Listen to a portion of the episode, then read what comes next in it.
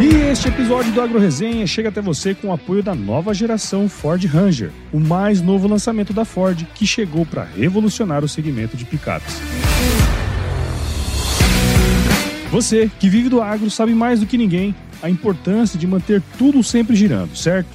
E é por isso que a nova Ranger chegou para redefinir a categoria, pensando em um pacote completo de experiências desenhadas especialmente para você, oferecendo conectividade, conveniência e personalização de uma forma jamais vista. Agora você poderá estar sempre conectado com a sua picape através do app Ford Pass, agendar um serviço de forma 100% online com data e hora marcadas. E o melhor de tudo, cara, a Ford busca e devolve a sua Ranger onde você escolher. Você não tem ideia de quantas funcionalidades essa picape oferece. É funcionalidade que não acaba mais. Mas você pode ficar tranquilo, viu?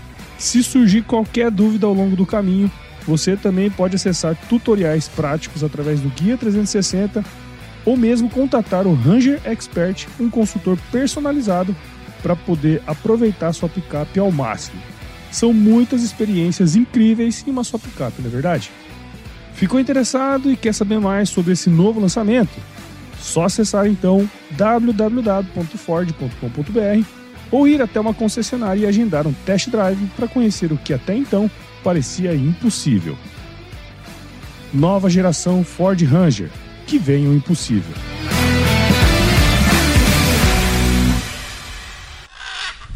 Especificamente falando em vendas, a gente tem uma mentalidade errada de só pensar em vendas de produtos e quem é vendedor. E não é verdade. Todo mundo tem que vender alguma coisa. E eu, então eu acho que vendas é muito mais uma habilidade de comunicação, né? Porque você tem que vender uma ideia até dentro da sua casa, né? E aí, tudo bem? Antes de começar esse episódio aqui, eu tenho um recadinho para você. Se você é do marketing e trabalha ou presta serviço para uma empresa do agronegócio, ou é do agro e trabalha no marketing, você precisa conhecer a formação Lidicultura. Essa é a formação em marketing digital para o agronegócio mais completa do Brasil, com vídeos, materiais de apoio e tutoriais completos para você aprender tudo sobre o universo do marketing digital no agro. Saiba mais em www.lidcultura.com.br. O link está aqui na descrição. Agora bora começar.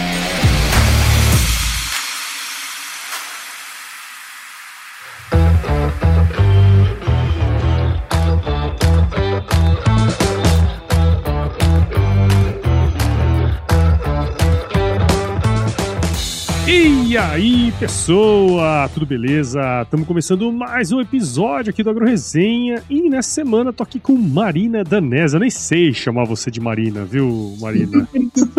Chama você só de Uruca, cara. aqui nós podemos, tá? Lá no Instagram da UFLA, lá talvez não, mas aqui tá nós pode. A Marina, mais conhecida como Uruca, é nossa querida professora de nutrição de ruminantes na UFLA. A Marina é engenheira agrônoma pela Exalc, possui mestrado em ciência animal também pela Exalc, doutorado pela Universidade de Wisconsin Madison nos United States of America. Marina, muito obrigado por estar aqui com a gente e seja super bem-vinda ao Agro Resenha Podcast. Esse episódio aqui está sendo, como eu vou dizer, planejado há muitos anos, hein, cara? Agora vai dar certo. Obrigada, Paulo. Ou Prudence. Muito feliz de estar aqui, finalmente. aqui pode, aqui pode. Legal, cara. Vamos bater um papo, né? Um pouco dessa sua carreira, o que você tá fazendo aí. E para você que tá aí do outro lado ouvindo, já sabe, aqui na AgroResenha Porteira não tem tramela para quem busca se informar sobre assuntos ligados ao agronegócio. Então não sai daí, porque esse bate-papo aqui tá muito legal. Firma o golpe que nós já já estamos de volta.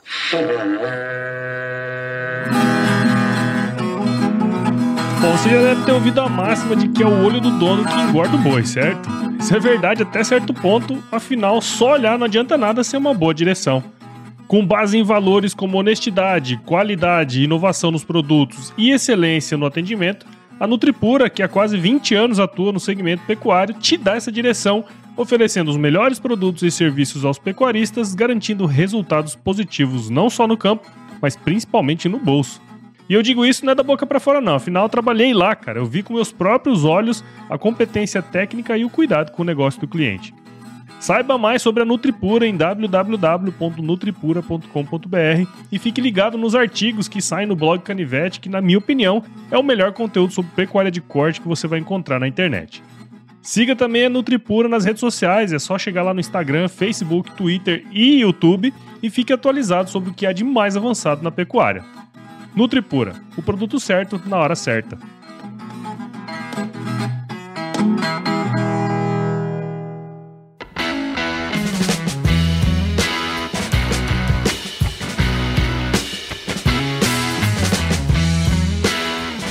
Muito bem, estamos aqui de volta com a dona Marina, mãe de três. E pra gente começar essa resenha aqui, Uruca, conta um pouquinho da sua história pra gente, cara. Bom, o mais importante você já falou, né? Que eu sou mãe de três. Mas é. É isso aí. Estamos no mesmo time, né? Eu sou pai de três, você é mãe de três. Time dos malucos. Mas eu tô. Eu acho que essa parte a minha, relacionada à minha carreira, isso começou, esse meu contato com o campo começou na minha infância, né? Meu avô tinha uma fazenda em Taubaté, ali no Vale do Paraíba, e a gente ia muito para lá, todas as férias, muitas vezes finais de semana, assim, ao longo do ano. E o meu padrinho, que tocava fazenda, é engenheiro agrônomo. Então, ele que me abriu essa porta, né? Porque eu sou de Campinas e lá na, na no colégio, o pessoal nem fala dessa profissão muito, né? Então, o meu Sim. padrinho abriu essa porta e aí eu fiquei interessada e ele falou que a gente podia trabalhar com animal, mesmo na agronomia. E eu fui fazer agronomia lá na Exalc. E lá tinha um departamento forte, né? Zootecnia, como você sabe. E aí, desde que eu entrei lá na, na Exalc, eu já procurei me, me concentrar ali na área de produção animal, na zootecnia. Fiz estágios é, com pesquisa e com é, plantas forrageiras, gado de corte. E numas férias fiz estágio no Instituto de Zootecnia de Pinda, que era tinha um sistema de produção de leite, que foi o primeiro contato que eu tive com leite, porque meu avô tinha uma fazenda de, de gado de corte. E eu gostei muito. Depois disso eu entrei no CPZ e lá eu fiquei mais em contato, porque lá tem um sistema de produção de leite, fiz estágio em fazendas com outros CPZistas e no fim do curso fui para Nova Zelândia ficar lá os cinco meses finais e lá trabalhava numa fazenda de leite. E aí quando eu me formei, eu, eu fui trabalhar no, na AgriPoint, que hoje é o Milk Point Ventures, fiquei lá por dois anos e depois eu resolvi voltar para o mestrado e voltei para a própria Exalc, né? Lá, a, o Milk Point também era em Piracicaba, então eu nunca saí de lá. E aí eu fiz mestrado com o professor Flávio Portela é, até 2010, né? né?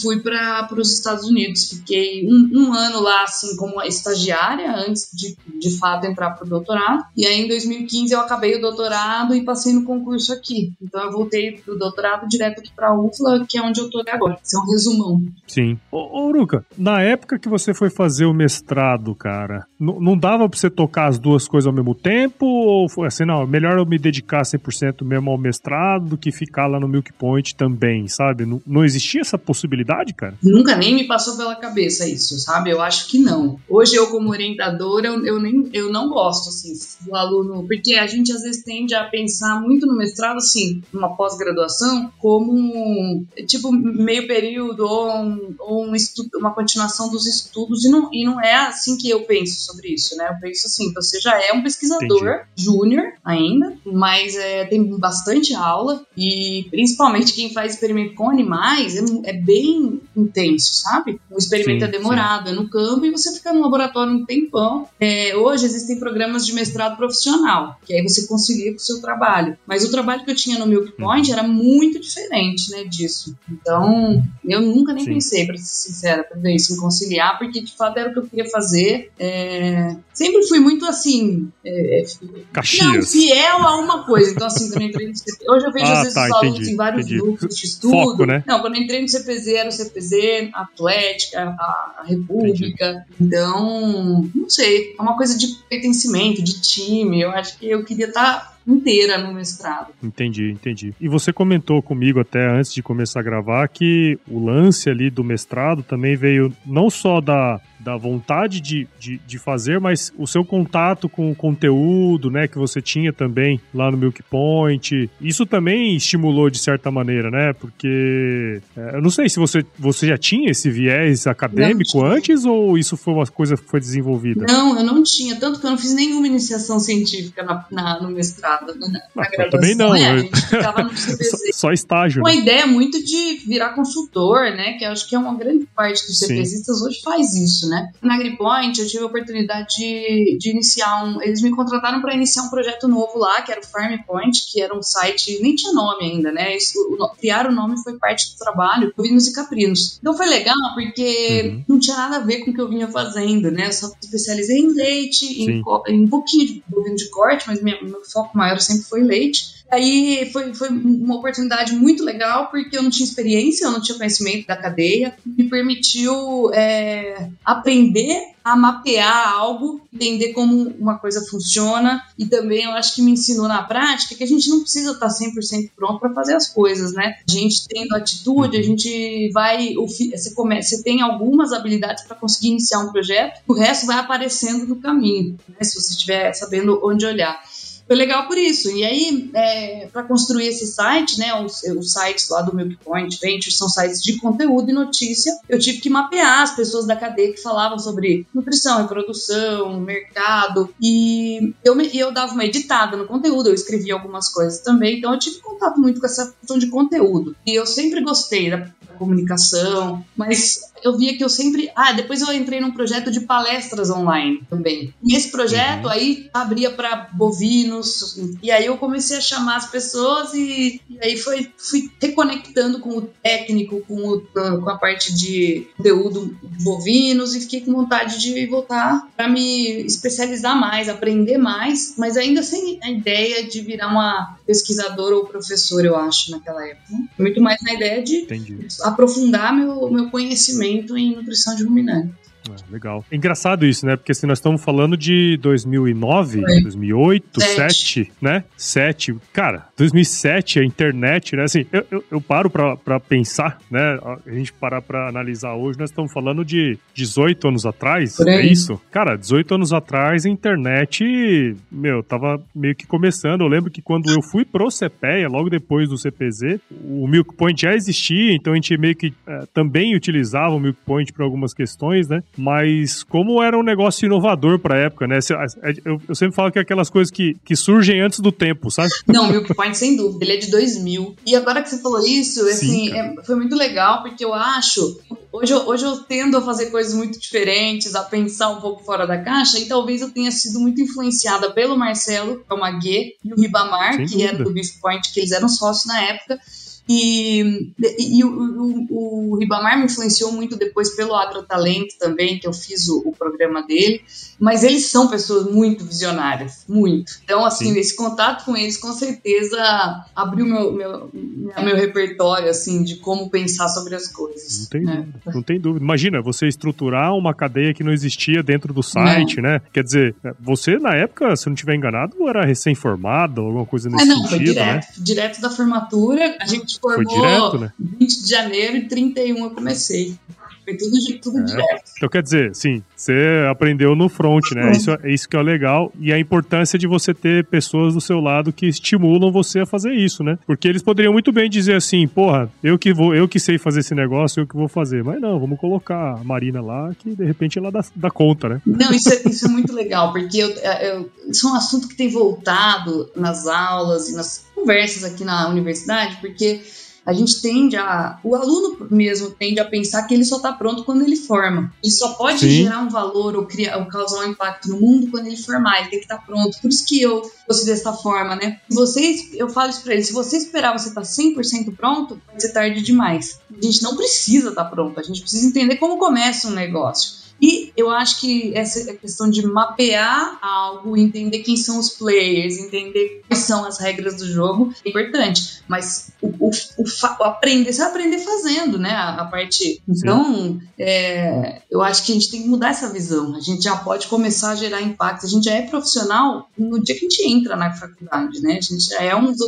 um agrônomo júnior, um zootecnista em treinamento. Então, isso é muito legal. É isso aí. Legal, cara. E eu queria só pegar uma, uma última última questãozinha nessa sua experiência profissional ali, né, antes do mestrado e tal, que você falou uma coisa que vira e mexe aparece por aqui, sabe? Que é essa questão de, ah, poxa, eu não sabia muito bem lidar com o universo comercial. Lembro que você teve que começar a comercializar, né? Algumas questões ali. E, e a gente não tem mesmo, né? A gente não tem, assim, um. Talvez nem um direcionamento, né, cara? E quando você sai pro mercado, a, gr grande parte das boas oportunidades para um recém-formado é trabalhar com vendas, né? E a gente tem muito, muito, talvez nada relacionado a isso ao longo do, do caminho ali dentro da, da universidade, né? Hoje você tá, você é professora, né? Você tá do lado de lá e tem um monte de aluno aí, inclusive vários alunos legais que eu conheci lá na AgriShow esse ano. O que que, o que que você faria de diferente naquela época, se é que tem como você voltar na memória aí, né? E, e como que você orienta, cara? Porque assim, uma coisa é dentro da, da, da, sala de aula, né? Mas eu sei que você, a gente vai contar um pouquinho mais pra frente, mas você coordena uma pá de alunos aí também. Como que você orienta essa turma também, cara? Especificamente falando em vendas, a gente tem uma mentalidade errada de só pensar em vendas de produtos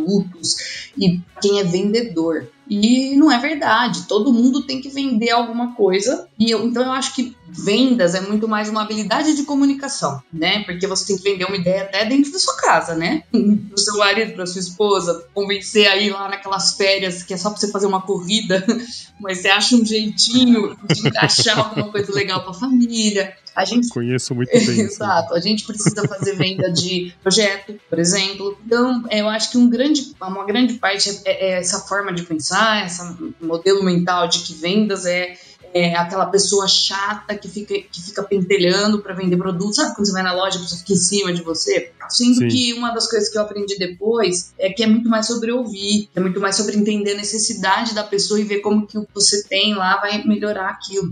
Então, assim, eu tive essa dificuldade, na, tinha uma parte do, do trabalho que era vendas e tal, e eu não gostava, até te falei isso, mas é porque eu não tinha essa visão que eu tenho hoje. Como professora, é um pouco. A gente não tem nenhum treinamento de. nenhuma é, disciplina formal sobre vendas e sobre negócio também, sabe? Entender a parte financeira. Uhum. Dentro das eles podem fazer matérias optativas para isso. No entanto, existem inúmeras oportunidades de melhorar essa comunicação, sabe? Pensando claro. em comunicação assertiva, até mesmo, e, e eu tento fazer esse despertar como professora, até mesmo em sala de aula. Então, assim, como que se apresenta um trabalho oral? Você pode odiar, você pode odiar a disciplina. Será que não tem uma oportunidade ali de você treinar seu pitch? treinar o seu o que você fala, né? E, e outras vezes você vai você pode treinar até assim, ó, eu vou convencer ela que eu sei desse assunto, mesmo se eu não souber, porque eu quero uma nota alta nesse negócio. Isso faz toda a diferença. E o aluno, ele tem uma mentalidade de aprendedor, que ele enxerga a oportunidade de aprendizado em tudo, ele consegue tirar proveito. E eu tento trazer esse despertar para eles. Mas além disso, eu acho que, assim, eu, eu não faria nada diferente na minha vida, porque eu não. Eu acho que eu sempre aproveitei muito as oportunidades, que sempre fui muito atenta às oportunidades, né? Então, o que eu não fiz é porque eu realmente não tive acesso, não sabia que existia. Então, hoje eu tento trazer, uhum. depois que eu tive uma ampliação aí no meu repertório, quando eu fui para os Estados Unidos, eu tento, quando eu fiz o agrotalento, me ampliou muito o repertório também. Eu, eu tento trazer um pouco, fazer o meu bem bolado das minhas experiências e fazer algumas conversas com os alunos de, de tentar abrir os olhos para coisas que eles nunca viram, né? Então eu acho que apesar da universidade sistematicamente ou oficialmente não essa preparação nesse, nos nossos cursos, o ecossistema da universidade é tão rico, permite você desenvolver todas essas habilidades. Só que tem que se responsabilizar por essa formação complementar ao próprio aluno. A responsabilidade é Sim. é dele. Então, eu acho que como universidade nós podemos tentar melhorar a forma como a gente apresenta essas oportunidades fora de sala de aula para os alunos. Então, fazer trilhas mais bem elaboradas, mais concretas. Ah, você quer desenvolver isso? Hoje a gente tem uma forte componente de inovação e empreendedorismo dentro das universidades. Aqui é um exemplo, é uma das poucas que tem uma pró-reitoria específica de inovação e empreendedorismo. E o aluno tem oportunidade, sabe? Tem uma incubadora de empresa. É... então, assim, às vezes você não quer dizer que você vai ter que ter uma startup, mas você faz um estágio lá nessa proreitoria e você aprende sobre pitch, você aprende sobre validação de dor de mercado, que você vai usar para consultoria, para o seu podcast, para qualquer uma habilidade, né? Que é muito útil. Então, assim, eu tento trazer Sim. essas reflexões sempre que eu consigo, eu me enfio em alguma coisa. Ah, tem uma disciplina aí de introdução à tecnia, deixa eu eu falar com eles umas duas vezes. Aí eu faço muito mais isso nos meus grupos, né? Que eu trabalho com os alunos que trabalham mais diretamente comigo, na, e numa disciplina da pós que a gente criou mais com esse foco mesmo. Assim, é, cara. só para concluir, eu falo para eles assim, que só 15% da formação tá em sala de aula, né? A gente conversou sobre isso outro dia, 85% tá fora. Esse fora é, depende totalmente deles. A universidade tem muita oportunidade, Sim. mas a atitude de ir lá e percorrer o caminho é deles. Né? É, cara, e eu falo por mim, né? Assim, a gente é muito moldado pelo meio que a gente tá, né? E você comentou também, assim, no, em off aqui com a, comigo, dessa da importância, né, que teve, por exemplo, eu digo por mim, né? Eu morei em República também, assim como você morou em República. Cara, aquela convivência com gente um pouco mais velha e tal, e que de repente te fala alguma coisa que te desperta e tal, isso não tem preço, né, cara? Isso aí é uma. É uma. É, é, você ganha alguns anos de experiência ali só por, por ter essa, esse convívio, assim como no estágio também, né? Você tem ali um outro aluno que tá junto com você, mas tá há mais tempo, ele vai te ensinar uma coisa. Quer dizer, você tá aprendendo, né? Não é formal, não é dentro da sala de aula, mas é tão importante quanto e dependendo do, do que você vai fazer, até mais do que o que você aprende dentro de sala de aula. Então depende muito mesmo da pessoa, né, cara? E, do ambiente ali onde você tá inserido também, né? Ó, oh, o, o aprendizado, tem um livro que eu gosto muito que chama uh, Lifelong Learning, é do Conrado é, Shiloh Chauer, um nome difícil, mas que ele, fala, ele, ele, ele traz assim, é, a sigla né, do aprendizado autodirigido, o CEP-R. C é conhecimento, o E é experiências, que nesses estágios a gente adquire muito, P são pessoas, então são mentores que vão te pegar ali pela mão, ou você só vai observar, igual a gente tinha no CPZ. Eu me lembro que eu queria entrar porque eu olhava, eu falava assim, eu quero andar no departamento com a confiança que esses caras andam, né? Porque eles andavam e eles tomavam decisões na fazenda, né? Então eles falavam assim, não, Sim. não, o funcionário vinha perguntar, eu ponho os animais nesse piquete ou nesse? Não, põe nesse, porque eu falava, nossa, eu quero ser desse jeito. Isso foi uma coisa que sempre me motivou muito, sabe? Olhando alguém. E o último é o R, que é o redes que são que é o networking mais amplo. A República e o estágio traz esses, esses essas experiências, mas as pessoas e a rede. É a nossa, acho que, primeira grande experiência de networking, porque lá na Exalc as repúblicas não acabam quando você forma o contato, né? Tem um grupo de ex, a, uhum. o grupo de ex-moradoras da BAL tem 100 pessoas, a República vai fazer 50 anos em breve. E o CPZ também, né? Ele é um ano mais, pra, mais novo que a República. Mas, assim, de cara, você já tá ali aprendendo um monte de coisa. A gente se reúne anualmente. Sempre que um ex-morador vai para lá, na República. E assim a gente vai criando uma rede de apoio. E é o nosso primeiro exemplo de network. Então a gente já sai com a, com a importância né, bem consolidada na cabeça da, da, importância das pessoas e da rede no nosso aprendizado, eu acho. E cara, assim, ó, óbvio, né, toda essa experiência, né, é uma construção, né, igual a gente, você comentou aí. E uma, uma, uma coisa que eu queria puxar aqui, é, essa foi a saga, a sua saga para entrar no doutorado lá nos Estados Unidos, né? Que assim, é interessante não só pelo porque você a sua área de nutrição de ruminantes e, e você sabia quando você começou a estudar que o Wisconsin, em Madison, era a melhor universidade, né? Assim, se, os pesquisadores mais pica do mundo estavam lá. Óbvio, você quer atuar nessa área, porra, eu quero fazer, quero me relacionar lá, né? E, cara, tem muita coisa que acontece pelo acaso, né? Mas tem muita coisa que você provoca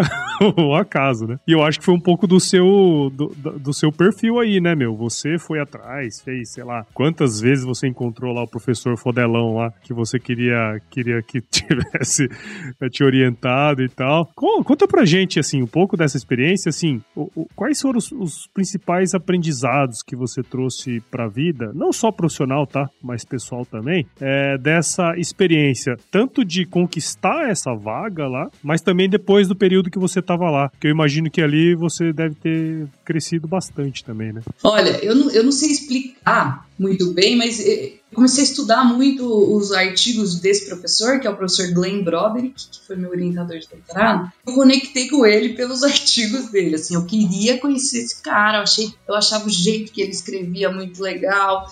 Ele veio para o Brasil e eu já estava de olho, porque minha área era proteína para vacas, né? E ele era a referência, né, de proteína. E aí ele veio para Pirassununga em acho que 2009, no meio do mestrado. E aí eu fui lá num evento do, no Tiro, um simpósio qualquer, né?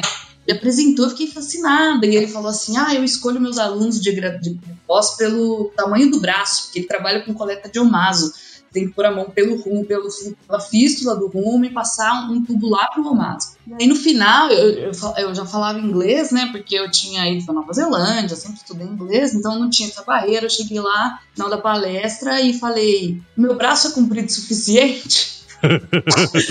e, aí, o Prudence, ele é um cara maravilhoso, assim, ele é uma pessoa incrível. E aí ele deu risada, ele falou: olha, seu braço é, é, é tamanho ok, mas eu tô aposentando. Eu não pego mais nenhum aluno. Beleza. Em 2009, ainda, eu, eu fui para os Estados Unidos, uma viagem pessoal, e, e, estiquei, dei uma esticadinha lá em, em Madison. Falei, ah, vou lá, né? O professor Ronaldo Reis tinha, era da meu comitê de orientação e estava lá fazendo um pós-doc. Vem cá, eu te apresento o departamento, marquei uma reunião com outro professor, o Vitor Cabreira, que é mais extensionista, porque ele tem, tinha sempre vagas e, e, e, e, por acaso, já nem falei com o Glenn, porque já tinha me falado que não, mas encontramos no corredor. Ele lembrava de mim, eu falei, ei, você mudou de ideia? Ele falou ainda, não, não, não pego mais alunos. Comecei a estudar essa possibilidade, pelo menos eu vou para o Wisconsin, mas trabalho em outra área, né? E aí, na, em 2010, quando eu fui pro congresso, eu apresentei meu trabalho de mestrado lá em Denver, o Glenn parou também lá. E aí a gente conversou de novo e ele falou, não, não, eu não quero ninguém mais, somente de doutorado. Ele até tentou me apresentar para outras pessoas, aí a gente sentou e tomou um café, foi mais tempo nessa vez. Aí ele, ele foi embora com uma, um pensamento e eu fui com outro. Meu pensamento era, meu, não tá, eu preciso arrumar outro lugar, não vai rolar lá. Vou pensar em Cornell. E aí, na verdade, sabia que ele disse que isso foi o que motivou ele, porque tem uma rixinha, Cornell com Wisconsin, é, né? Ah, eu sim. falei para ele, você pode sim, então sim. me apresentar esse outro professor de Cornell que eu não conheço, mas assim, se não for para trabalhar com você, eu quero trabalhar com ele, porque ele é outro fodão de proteína, né? E aí diz ele que na hora ele falou: ah, ah, essa menina não vai pra Cornell, não. Lá não. Né? Aí não, aí não. Aí ele foi embora e me escreveu um mês depois falando: oh, arrumei o dinheiro, pode vir. Aí eu falei, calma aí, né? tô indo, né? Defendi e fui. Dinheiro pra estagiária, né? Que é menos dinheiro do que é, se tivesse que pagar minha taxa escolar fiquei trabalhando no laboratório dele e eu apliquei para uma bolsa de doutorado pleno no exterior pela CAPES. E eu tive essa bolsa negada. E ele falou: não, não, mas eu vou. Vamos lá, eu começo a te pagar, entra no doutorado. Eu entrei, ele começou a me pagar, entrou aquele programa do Ciências Sem Fronteiras do governo, aí precisava Sim. gastar um, um, dinheiro naquele ano ainda, para 2011. Eles, em vez de abrir um novo edital, reconsideraram as, a, os pedidos negados. Eu entrei, eu fiz uma entrevista online, aprovou minha bolsa. Eu tive um rolo enorme de visto, porque eu tinha que trocar para um visto, tinha regra de, de residência por dois anos Aí a CAPES não implementava no visto que eu tinha. Eu lembro que ligava para o Bambu que trabalhava na CAPES. Foi muito difícil. Aí a CAPES deu certo no fim do dia. Um processo que demorou seis meses, mas deu certo, eu fiz o doutorado com a bolsa da CAPES. Então, lá, isso aí foi muito legal, porque o Glenn falou: Meu, nem, eu não tô nem te pagando, você, você pode pesquisar o que você quiser. E aí eu tive que criar meu próprio projeto, então teve muita história, assim, de autonomia, de independência, de ler, estudar, que hoje eu, me, é super útil, né? Mas eu acho que os grandes aprendizados lá não foram, assim, essa, essa persistência foi muito legal. Eu gosto um pouco desse desafio, de tentar conseguir, de conhecer. Eu sempre gostei de conhecer pessoas, de ficar stalkeando esses caras assim em congresso. E eu fiz muito isso ao longo do doutorado, né? E tanto que eu fui para uma área que não era especialidade do Glenn, que envolvia outras coisas, eu tive que pegar vários mentores para ajudar. Mas eu acho que o principal aprendizado lá foi muito mais pessoal, de autoconhecimento, porque quando você sai do seu berço cultural, digamos assim, você, você tira as amarras, né? Acho que é nosso lugar, uhum. nosso lugar, nosso, tem um frame, né? Um, um frame que te que você fica ali, né? Contido, né? Claro. É quentinho, né, é. cara? É quentinho. Costuma ser estrutura cultural que você cabe nela, né? E aí lá você não tem mais ela. Ainda mais eu fui, eu tava num relacionamento com meu atual marido, e então assim, eu não tinha nenhum interesse de arrumar um namorado ou nada dessa linha. Meu foco total era o doutorado e, e, aproveitar a experiência. Viajei muito, lá era barato viajar, então viajei muito. Mas eu acho que essa, essa liberdade me ampliou tanto o repertório de saber, de, de valorizar coisas que eu não tinha percebido, sabe, enquanto eu estava até esse momento, né? Diversificou demais. E lá tinha uma universidade muito maior, né, 45 mil estudantes, e muitas áreas. Então eu participei de coisas assim. Aí eu comecei a correr também, né? Foi nessa época. Então, eu tive muita experiência que mostrou coisas. Eu sempre falei assim: o livro, eu não sirvo para esporte. pulava de botina para fazer natação no, no Interraps, ia pro gol embrulhada no colchão, sabe? Assim, sempre foi uma, uma piada esporte na minha vida. E aí lá eu comecei a, a, correr, né? Cheguei até a correr uma maratona lá em Chicago. Então tudo isso eu acho que me, me aprofundou muito meu conhecimento, ampliou meu repertório, profissionalmente também, obviamente, me deu uma capacitação única, porque é muito bom mesmo, é o melhor lugar do mundo, vaca de leite. Sim. E lá eu despertei minha paixão por ensino, tá? porque eu tinha um orientador. Ah, legal. Ali que foi, ali que a foi sementinha. a sementinha. Então. Eu fiz todo um negócio para ter uma dupla certificação com é, teaching e learning, né? Eu tinha um orientador que foi meu mentor nessa jornada. Eu estudei mesmo, participei de eventos, fazia, a gente fazia pesquisa com, com ensino e aprendizagem. E isso daí eu falei, nossa, é fascinante entender como que a pessoa aprende. Foi eu tive contato com metodologias ativas de aprendizagem, ampliou assim meu repertório de conhecimento, habilidade também. E eu e, e acho que o principal foi quando eu comecei a interessar com o ensino, eu comecei a perceber o valor tecnologia humana. Olha que engraçado, né? Sim. Quando você vê, olha para a aprendizagem ativa, a aprendizagem tradicional, o professor está aqui passando conhecimento, é passivo, né? É um, uma, uma via, uma única só. Quando você estuda aprendizagem ativa, é tudo construído. Cada semestre é de um jeito, porque vai ser construído com o seu aluno junto. Eu comecei a perceber que quando eu sou extremamente controladora. É uma doença o tanto que eu sou controladora. E aí eu tenho que controlar. Eu tenho minhas aulas tudo organizadinho, meu cronograma, fico, fico ansiosa se sai. E para você que eu tava ansiosa com o tempo, né, que você me deu aqui para falar, eu falei, meu, e tudo eu fico assim, tanto tá no controle. E eu, esse parte desse meu investimento em desenvolvimento próprio é aceitar mais, sabe? Ser mais e aí, quando você trabalha em construir com as pessoas, você tem que largar o controle. Mas é fascinante o resultado, sabe? Quando eu formei lá, um professor falou para mim, que nem era do meu comitê, ele falou: Olha, vou te dar uma dica para sua carreira. A primeira coisa que você vai fazer quando você começar ela é formar uma equipe. Eu sempre investi nisso desde que eu tô aqui, né? Eu acho que é uma das coisas que me permite realizar o tipo de coisa que eu consigo fazer, né? Sempre investi nas pessoas Legal, aqui. Que doideira, hein, Uruca? Eu tô pensando aqui, cara. Se lá no CPZ você pensasse que você ia ser professora, você ia falar assim: É, ia ser professora, né? E, e, e olha só que construção massa, cara. Porque, porra, essa jornada, sabe, cara? Tipo assim, pô, eu tive uma experiência ali no Milk Point, que me, me deu uma, uma, uma, série de habilidades, né? O mestrado te deu outra, outra série de habilidades, essa busca e esse, esse trabalho que você teve lá. Pô, se você fosse falar lá uns 15 anos atrás que se você ia fazer ó, metodologias de aprendizagem, você é vermelha, né? Exato.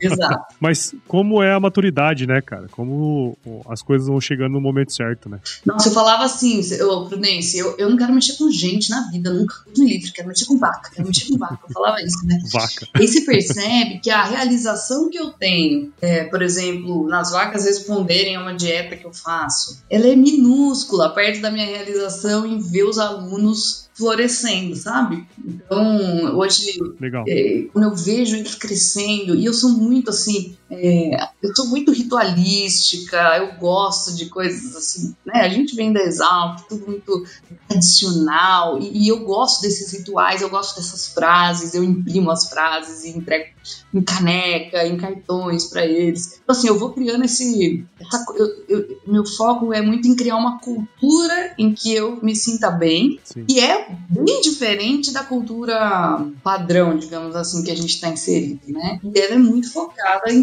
valorização do, da tecnologia humana inclusive da minha também, claro. né? No sentido de claro. explorar nossos, nossas forças, nossas fraquezas e dos estudantes também, Sim. né? Quem está aqui se desenvolvendo. E no fim do dia você, de alguma maneira, está plantando uma sementinha neles, porque eles são um profissional, por exemplo, você falou uma coisa muito legal, cara, que é formação de cultura. Hoje, talvez um dos maiores, os maiores desafios das empresas hoje seja formar uma cultura, é, uma cultura de sucesso, vamos dizer assim, né? Uma cultura que leve a empresa a alcançar os objetivos que ela tem, né? Isso passa muito muito por você ter objetivos claros, né? Ter pessoas engajadas para com aquele objetivo e, meu, as pessoas vão se engajar, mas elas não vão se... Eh, você não vai conseguir motivar ninguém, não. né? A motivação é delas. Então, assim, é, é, isso é legal porque, de repente, com essas, com essas pitadinhas que você vai dando pra gurizada aí, em algum momento eles vão estar tá em algum cargo interessante e vão, de repente, lembrar de, desses, desses processos, né? Que você foi colocando junto com eles ali. Isso daí é uma responsabilidade muito grande do nosso, do nosso trabalho como Demais. professor. A gente influencia as pessoas, né? A gente olha para o professor de um jeito diferente, é, meio é, não impor, assim, e eu consigo perceber, e eu sempre tive uma influência muito grande dos meus orientadores, né, e de outros professores, como a gente teve o professor Moacir, o professor Val, e daí eu percebo, é tão bonitinho quando eles repetem coisas que eu falo, ou quando eles falam assim, não, Marina, eu falo esses dias, eu falei, sai da cantina é bom, meu aluno falou assim, é bom, mas você não vai gostar não, porque eles já me conhecem tanto, a gente tá, então assim, eles, é legal ouvir eles falarem assim, ah, eu, a gente sempre pensa assim, o que, que a Marina vai falar disso? Eles já tentam antecipar, então a gente está tentando, bom, assim, nos dois grupos que eu coordeno, essa cultura de uma cultura positiva, que, que não foca em reclamação, em ai, porque o governo vai tirar, não sei o quê. Vai mesmo, e se tirar quando chegar, se a universidade acabar, a gente vai achar outro caminho, entendeu? Não fica, a gente não fica tentando gastar. A cultura assim, vamos gastar energia com, com coisa que a gente não tem controle para começar, né? Vamos trabalhar para fazer o melhor com o que a gente tem, achar caminhos, focar no positivo, entregar. Aí, e, e, a cultura, na verdade, é o eu acho muito legal essa definição. É o que todo mundo faz quando o chefe não está olhando. E a, a, prova para mim disso é que eu tive três filhos e eu saí seis meses de licença maternidade em cada filho. Isso não atrasou minhas publicações, isso não atrasou o desenvolvimento de nada do que eu faço. Nada. Então, quem tocou tudo? Meus alunos. Eu adoro quando eles me falam assim: a gente está organizando um evento agora e eles me falam assim: ah, outro dia eles perguntaram onde que era a minha sala. A empresa, eles pensam que eu sou professor. Porque assim, a maior parte das vezes eles só falam do professor. E aí, cara, você larga nas, nas mãos deles, eles fazem coisas incríveis incríveis, são totalmente capazes, mas muitas vezes a gente não dá oportunidade, que pensa assim, ah, é aluno de graduação. Não, eles fazem coisas incríveis, todo mundo ali capacitado já para fazer. Eles precisam é de uns de umas pequenas é, orientações, né? Ah, foca mais nisso, então é, feedback construtivo, não levar nada para o pessoal, muito focado naqueles quatro compromissos, não sei se você conhece do livro do Miguel Luiz, Sim, sabe? Do livro. Seja impecável com a palavra, faça sempre o seu melhor, não leva para o pessoal, não faça suposições, então comunicação clara. Eu acho que a gente tem um ambiente muito saudável, muito. Hoje isso é super importante, porque a gente tem visto muitos casos de problemas é, de saúde mental em, em alunos, né? Ficam, perdem a âncora uhum. ali das coisas e nossos grupos são, eu estou extremamente realizada, assim, sem dúvida, esses, esses grupos que eu coordeno são a minha maior realização hoje na minha profissão. Massa.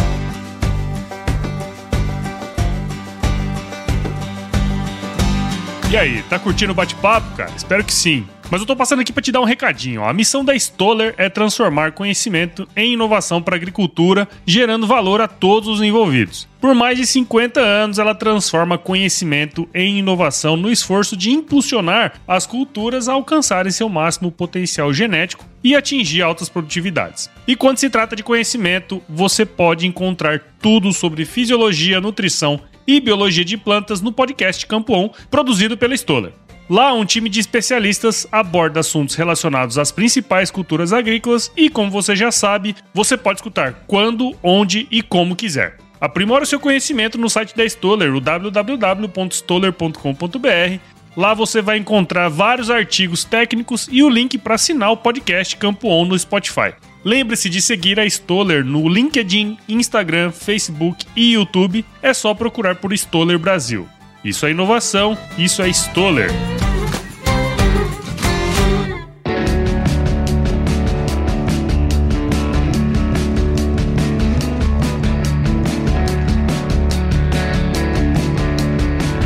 Você é professora, isso já é um, uma atividade bastante com bastante coisa para fazer, né? Mas você gerencia a fazenda da escola, né? Coordenadora do UFLA Leite, que é o grupo aí de pesquisa para pecuária de leite, né? Lidera outras atividades na universidade, a mãe de três. Conta pra gente aí, cara, um pouco da sua atuação e de onde você tira toda essa energia aí, cara, para tocar isso aí. eu tenho, eu tenho de fato muitos papéis, né? Muitos chapéus que eu uso aqui dentro da universidade. Então eu sou professora, é o primeiro deles, mas é, pensando em tempo, ocupa menos do meu tempo do que algumas outras coisas. E a, professor, a parte de ser professora é um pouco mais individual, uh, mas eu, é legal que vários alunos meus de pós comigo, assim, estão acompanhando minhas aulas, me ajudando a pensar, e eu faço as coisas de um jeito um pouco diferente. Então, estou, acho que, conseguindo talvez conquistar né, de dentro para fora algumas pessoas. Pretendo eventualmente me envolver mais assim, do ponto de vista institucional em como melhorar, ou não é melhorar, mas como fazer um ensino diferente, mas não é o momento. É, além disso, eu tenho o Flalete, é na verdade um grupo de extensão, não de pesquisa. É, de extensão. Isso, e o IMPAR é o meu grupo de pesquisa que faz meus experimentos, são meus alunos de pós. Né? O Flalete eu trabalho mais com uma pura, eles são muito independentes. O Flalete é o grupo que trabalha na fazenda da escola e agora também sou gestora, né? Eu sou a presidente do comitê gestor. Há um ano e meio, mais ou menos, que a gente assumiu isso. Então, né, dentro do grupo de pesquisa, eu tenho que orientar os alunos também, né? A pós-graduação, corrigir tese, é, publicar artigo. É bem individual, envolve né, o que, a pessoa quer fazer, é, corrigir a tese, artigo, essas coisas, né? E aí, vira e mexe, estou me envolvendo numa coisinha ou outra, porque eu gosto, sabe? Eu gosto dessa linha do novo. E acho que eu tiro energia, aqui pensando assim, quando você perguntou isso, é, eu nem sei.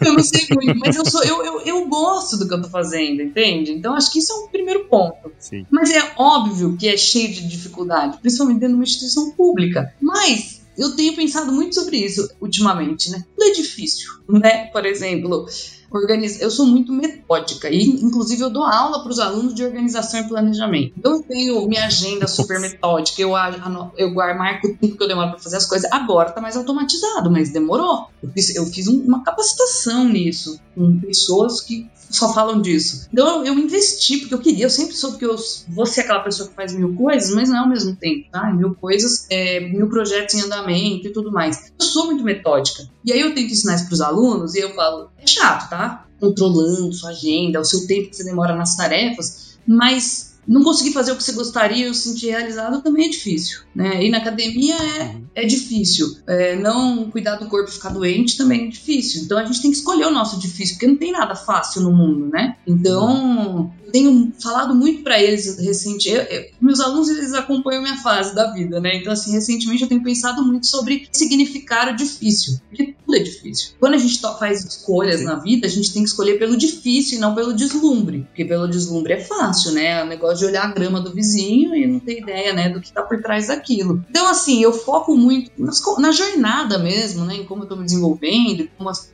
ver os alunos em volta de mim sempre. Isso me dá muita energia e foco mais em solução do que em problema, foco em equipe, invisto mesmo tempo em desenvolvimento da minha equipe, em alinhamento, em clareza de objetivo, ver se o meu tá alinhado com o deles, sabe? Em ficar dando sermão às vezes neles quando eles estão com uma mentalidade que eu acho que não tá legal. Eu invisto nisso. E uma última coisa que eu acho que é fundamental é autocuidado, sabe? A gente não precisa de tempo demais para fazer ter autocuidado. E são pequenas pausas às vezes, e não é sobre tirar coisas da sua rotina. Eu acredito muito mais sobre colocar coisas na rotina que te reenergiza. Né? Então eu tenho trabalhado muito mais nessa linha, ó. Nossa, já tô ferrado, mas vou por aula de karatê? Vou, porque eu saio super feliz da aula de karatê, né? Então a gente precisa ter momentos e situações que a gente descarrega a carga mental. Às vezes isso é tomar um café com os alunos na cantina que só estão falando besteira.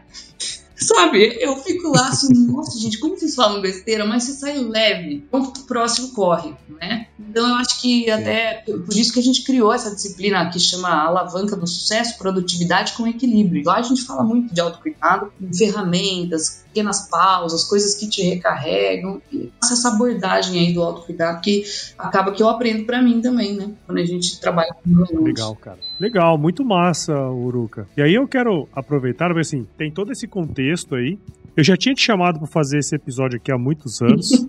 Você sempre, você sempre dava uma de bagre ensaboado e vazava, uhum. né? E aí, esse ano, lá na Grishow, a Bia, sua aluna, é, foi lá no stand lá da piscina onde eu tava. E, puta, trocamos uma baita ideia lá e tal. E ela comentou que vocês estão organizando um, um, evento, né, esse ano, que é o Simpel. E até falei, ó, até gostaria de ir, mas eu vou estar tá recém, recém-parido, né? então vai ser um pouco mais complexo de, faz, de, de estar lá, né? Mas conta um pouco, porque assim, esse episódio aqui está indo ao ar um, uma semana antes, no, na semana do evento. Então vai dar tempo da galera saber um pouquinho mais também do evento, o que, que vocês estão esperando. Conta um pouquinho dessa, dessa história aí, porque eu acho que dito que esse evento é uma construção aí também de tudo isso aí que você está falando, né? Com certeza, é um reflexo, né? Eu acho que todos os meus isso. projetos têm um alinhamento muito grande, porque todos eu tô no meio, né? Então eu acabo levando isso. E o Simpel, ele, ele é um, um evento, é um simpósio nacional UFLA Leite de Pecuária Leiteira, mas que tem uma, um propósito de ser muito mais do que um evento. Tem um propósito de ser uma experiência em que conhecimento e é, inspiração motivem ações sejam capazes de transformar o negócio das pessoas que estão lá e talvez até a vida das pessoas, né? Então, a gente tenta trazer conhecimento técnico com pessoas que são especialistas no assunto, mas numa abordagem muito aplicada. Então, eu não quero trazer os mais fodões da galáxia. Eu quero trazer quem, assim, lá de fora, que não conhece a realidade. Eu quero trazer pessoas que usando aquele conhecimento, estão na realidade. A gente traz é, fazendas que estão fazendo coisas legais para mostrar que é possível, mostrar um caminho de como que começa. E a gente também foca muito no networking, né? Então a gente deixa espaços grandes de intervalo, é, faz uma confraternização e estimula muito a participação deles na, nas coisas. Eu provoco, eu sou a mestre de cerimônias do evento, e eu vou conectando os assuntos para criar uma linha mestra do evento e eu provoco muito no sentido de qual ação que vocês anotaram aí no caderninho vocês vão fazer dessa palestra que vocês acabaram de ter. Não é armadilha do conhecimento, que você só fica aprendendo, anotando lindo o seu caderno e depois não serve para nada. E aí, como a gente tem um público bem é, com bastante estudante, a gente no, no, último dia a gente faz mini cursos. E aí tem mini curso de ordenha robotizada, de formulação de dieta, de reprodução, e tem um mini curso que aí eu, eu penso com muito carinho nisso, um mini curso de planejamento de carreira. Né? Então a gente vai ter uma pessoa falando sobre isso e depois eu quero ver quem tá fazer, ainda não está totalmente organizado, mas uma mesa de uma rodada assim de uma mini rodada de, de conversa, assim, várias mesinhas, empresas nas mesas e os alunos rodando, né? E aí conversando assim, Legal. habilidades que essa empresa tipo uma feira de carreiras, né? É, mas coisa bem rápida, sabe? Tipo speed date, não sei se você já ouviu falar disso. E que ah, é cinco sim. minutos, toca o sininho, você troca. Porque aí, assim, ó, o que é mais importante nessa empresa de habilidades? Ou o que, que vocês estão tendo de problema de mão de obra? Porque tem muita empresa reclamando, né? De problemas de Sim. pessoas. Então, vai ser um evento bem especial. Eu acho que é uma experiência para todo mundo. Até para quem é palestrar, a gente tem tudo isso. Eu tenho uma experiência organizando eventos TEDx baseado nisso, né? É, é, é a experiência, Legal. não o evento em si, para todos. Então, a gente está bem animado vai ser um evento maior que nos outros, né? Tivemos mais parcerias, estamos bastante animado com ele. Ah, legal, cara. E assim, e, e eu achei interessante, acho que é, é, bom a gente até falar sobre o evento, né? Porque, enfim, ele vai ser essa semana aqui, vai ser. Quando que vai 19 ser? 19 a 21 de outubro. 19 a 21 de outubro. E esse episódio aqui, ele está saindo exatamente no dia 15 de outubro. Então vai ser logo essa semana aqui. Então, se você estiver aí perto, né? De lavras e tudo mais. Acho que pode ser uma boa oportunidade. E se você não estiver perto de lavras, já saiba que esse é um evento que provavelmente deve acontecer com uma certa frequência. Então vai acompanhando aí também, né? O, o que o pessoal da UFA tem feito, o que a Marina tem feito aí também, que, é, que eu particularmente acho muito interessante e gostei muito da ideia do evento, né? De ser um, uma provocar ações nas pessoas que estão lá, né? A gente diz aqui no marketing de conteúdo que o marketing de conteúdo para ser de conteúdo mesmo ele tem que provocar uma ação na outra pessoa, né? Fazer com que ela é, é, tome uma ação a partir daquele conteúdo ali. É um pouco nesse, nesse estilo, né, que vocês estão programando. Então achei muito legal, assim, a ideia do evento. E, e no leite, enfim, no agro precisa de muitas coisas assim. Né? É um, é, a gente quer ter impacto mensurável, assim. A, a, forma de mensurar ainda é difícil de pensar, mas esse é o objetivo de longo prazo, assim. É, um, é, um, é uma ação de extensão, né, de, de comunicação, de, de conhecimento. A gente quer ter um impacto impacto mensurável. E uma diferença desse simpósio também é que ele não é focado em nutrição, por exemplo. Ele é a cadeia do leite, assim, da cadeia não, mas dentro da fazenda, mas foca também em mercado, em sustentabilidade. Vamos ter um bloco que vai trazer coisas como agricultura regenerativa, como que a fazenda do leite se encaixa nesse cenário de consumidor com exigências específicas. Então, é, ele é muito bacana porque ele dá uma visão mais ampla. Abre, a ideia é abrir a cabeça um pouco das pessoas também, né? E lembrar que nutrição não está sozinha dentro da fazenda. Eu não tomo decisões da nutrição que, que afetam tudo na fazenda. Então, o simpósio tem, tem esse objetivo de ser uma, uma visão mais integrada né, dos componentes de um sistema de produção. Legal, muito bacana, hein, Uruca? Obrigado por você ter participado aqui da Agro Resenha. Assim, uma história muito legal, né? Assim, e o que você, junto com sua equipe aí, com os alunos, né, com o pessoal que está junto contigo aí tem feito, tem, tem surtido efeito, né? É, você comentou uma coisa lá atrás que você, quando vê o sucesso do aluno, né, se sente mais realizada ainda, né? Posso dizer que os meninos lá que foram me ver lá, a Bia, agora não lembro o nome do outro rapaz que estava lá junto também. É, o Sávio. Ambos, pô, trocaram uma ideia assim que eu achei legal, sabe? É, é, é, é até difícil encontrar uh, uma turma assim que, que desenrola, que fala e chama e faz acontecer, né? Então, parabéns aí pelo trabalho que vocês têm desenvolvido. É, tenho certeza que quem tá do outro lado aqui se identificou muito com a sua história aí e pelo que você tá fazendo também pelo leite aí. Parabéns. Viu? Obrigada. É isso aí. Agora conta pra gente aí, ô, ô, ô, Uruca, como que a galera aqui que tá escutando a gente pode acompanhar seu trabalho, cara? Ah, eu acho que acho que agora é tudo Instagram, né? Eu não tô no TikTok ainda, esse eu não tive. Não, pelo Eu não sou muito do vídeo, mas no Instagram, a gente tem o Instagram Dupla Leite, eu não sei exatamente o, o nome do usuário, mas é muito. É, dá para achar Sim. fácil o, o, o, o Fla Leite, tem o do Simpel, é da Simpel, acho que ponto Fla Leite, tem o Instagram do Ímpar, que é o meu grupo de pesquisa, tem o, Instagram da Fazenda Palmital. Então, apesar de não é, o objetivo desses Instagrams não é gerar conteúdo, ficar postando, mas por eles todos vocês conseguem comunicar comigo e tem meu e-mail, né, também, que, que tá no site da UFLA. Mas são essas, acho que são as formas mais. E tem até também o Instagram da Alavanca do Sucesso, que é a disciplina que eu falei para você que a gente tem aqui da pós, que é bem legal também. Em todos eles eu acesso legal. de alguma forma e consigo receber com, comunicações. Show, muito bom. Vou ter, vou deixar, tentar deixar isso aqui tudo aqui na descrição desse episódio. Então, se você quiser saber um pouquinho mais, é só colar lá. Agora vamos para a parte mais difícil, né, e mais aguardada desse podcast, que é o nosso glorioso quiz. Vamos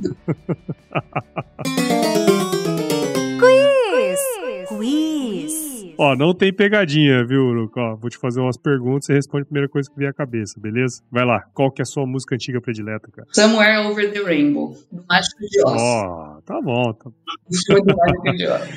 e, cara, conta, conta pra nós aí, qual foi o lugar mais legal que você já visitou? Ah, muito difícil essa, eu achei, viu? É, eu acho que eu, eu gosto de lugar com natureza, então a Nova Zelândia foi um lugar muito legal, né? Que lá tinha muita natureza, vou deixar nela. Você viu uns hobbits por lá Não, também? Era, era antes disso, era disso. Eu sou velha.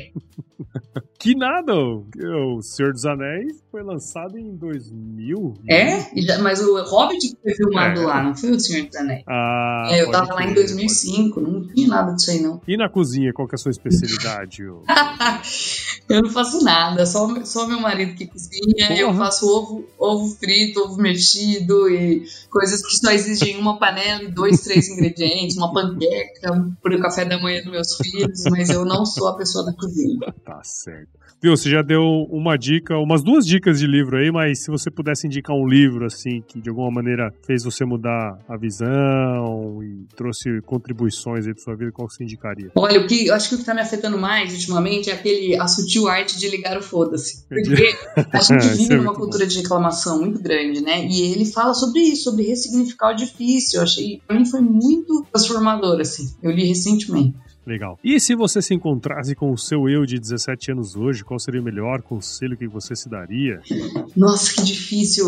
Eu acho que eu não, acho que eu não falaria para fazer nada diferente, não. Talvez eu ia me alertar antes sobre o potencial das pessoas e de construir colaborativamente, a tecnologia humana, é, de se autoconhecer. Eu acho que talvez. É, e outra, hoje eu falo muito para os alunos, talvez eu falaria isso para mim também. É sobre a jornada e não sobre a linha de chegada. Né? Então, no fim de, de, qualquer jornada que você está fazendo, você tem que pensar qual é a bagagem que você está levando, o que, que você está pondo na mochila de cada experiência, quem que você está uhum. afetando, que pessoas que você conheceu e que você impactou, e que você fez que, você realizou e como você se autoconheceu ao longo dessa jornada. Então, as perguntas que eu acho que a gente tem que responder são muito diferentes do seu currículo. Muito. História não é seu currículo. Acho que eu falaria isso pra mim. Show. Muito bom, muito bom, muito bom. E para você aí, ó, que ouviu esse episódio até agora, tenho certeza que você viu o valor nessa conversa que eu tive com a Marina aqui. Então, considere compartilhar esse episódio com alguém que precisa escutar muitas coisas que a gente conversou aqui. O podcast ele cresce na medida que você participa junto conosco dentro desse processo. Então, assine o Agro Resenha em qualquer agregador de podcasts em especial o AG Content, que é como se fosse um Spotify do agro aí. É um dos projetos aqui do Agro Resenha também, é só baixar lá nas lojas da Apple e do Google. Siga as nossas redes sociais no Instagram, Facebook, LinkedIn e Twitter. Entre no nosso grupo do WhatsApp, no nosso canal Telegram, o link está lá no nosso site, o www.agroresenha.com.br e escreva para contato@agroresenha.com.br se você quiser mandar sugestões de entrevistados, mandar um oi pra gente, a gente adora receber ois. E nós fazemos parte da Rede Agrocast, a maior, mais bonita e fofa rede de podcasts do agro do Brasil. Então se você quiser ouvir outros podcasts do agro, é só colar em redeagrocast.com.br. Bruca, de novo, cara, obrigado. Tenho certeza que impactou aí várias pessoas e eu sempre finalizo os meus episódios com uma frase de muita sabedoria. Você sabe qual é, né? Que é, se chover não precisa molhar a horta, não. Hoje não vai precisar molhar a horta, olha essa coisa boa. Legal. Obrigada, Prudência, adorei. Desculpa te enrolar tanto, mas achei muito legal e parabéns Nada. pelo seu trabalho. Você sabe que eu sou fã. Show de bola, cara. Ótimo.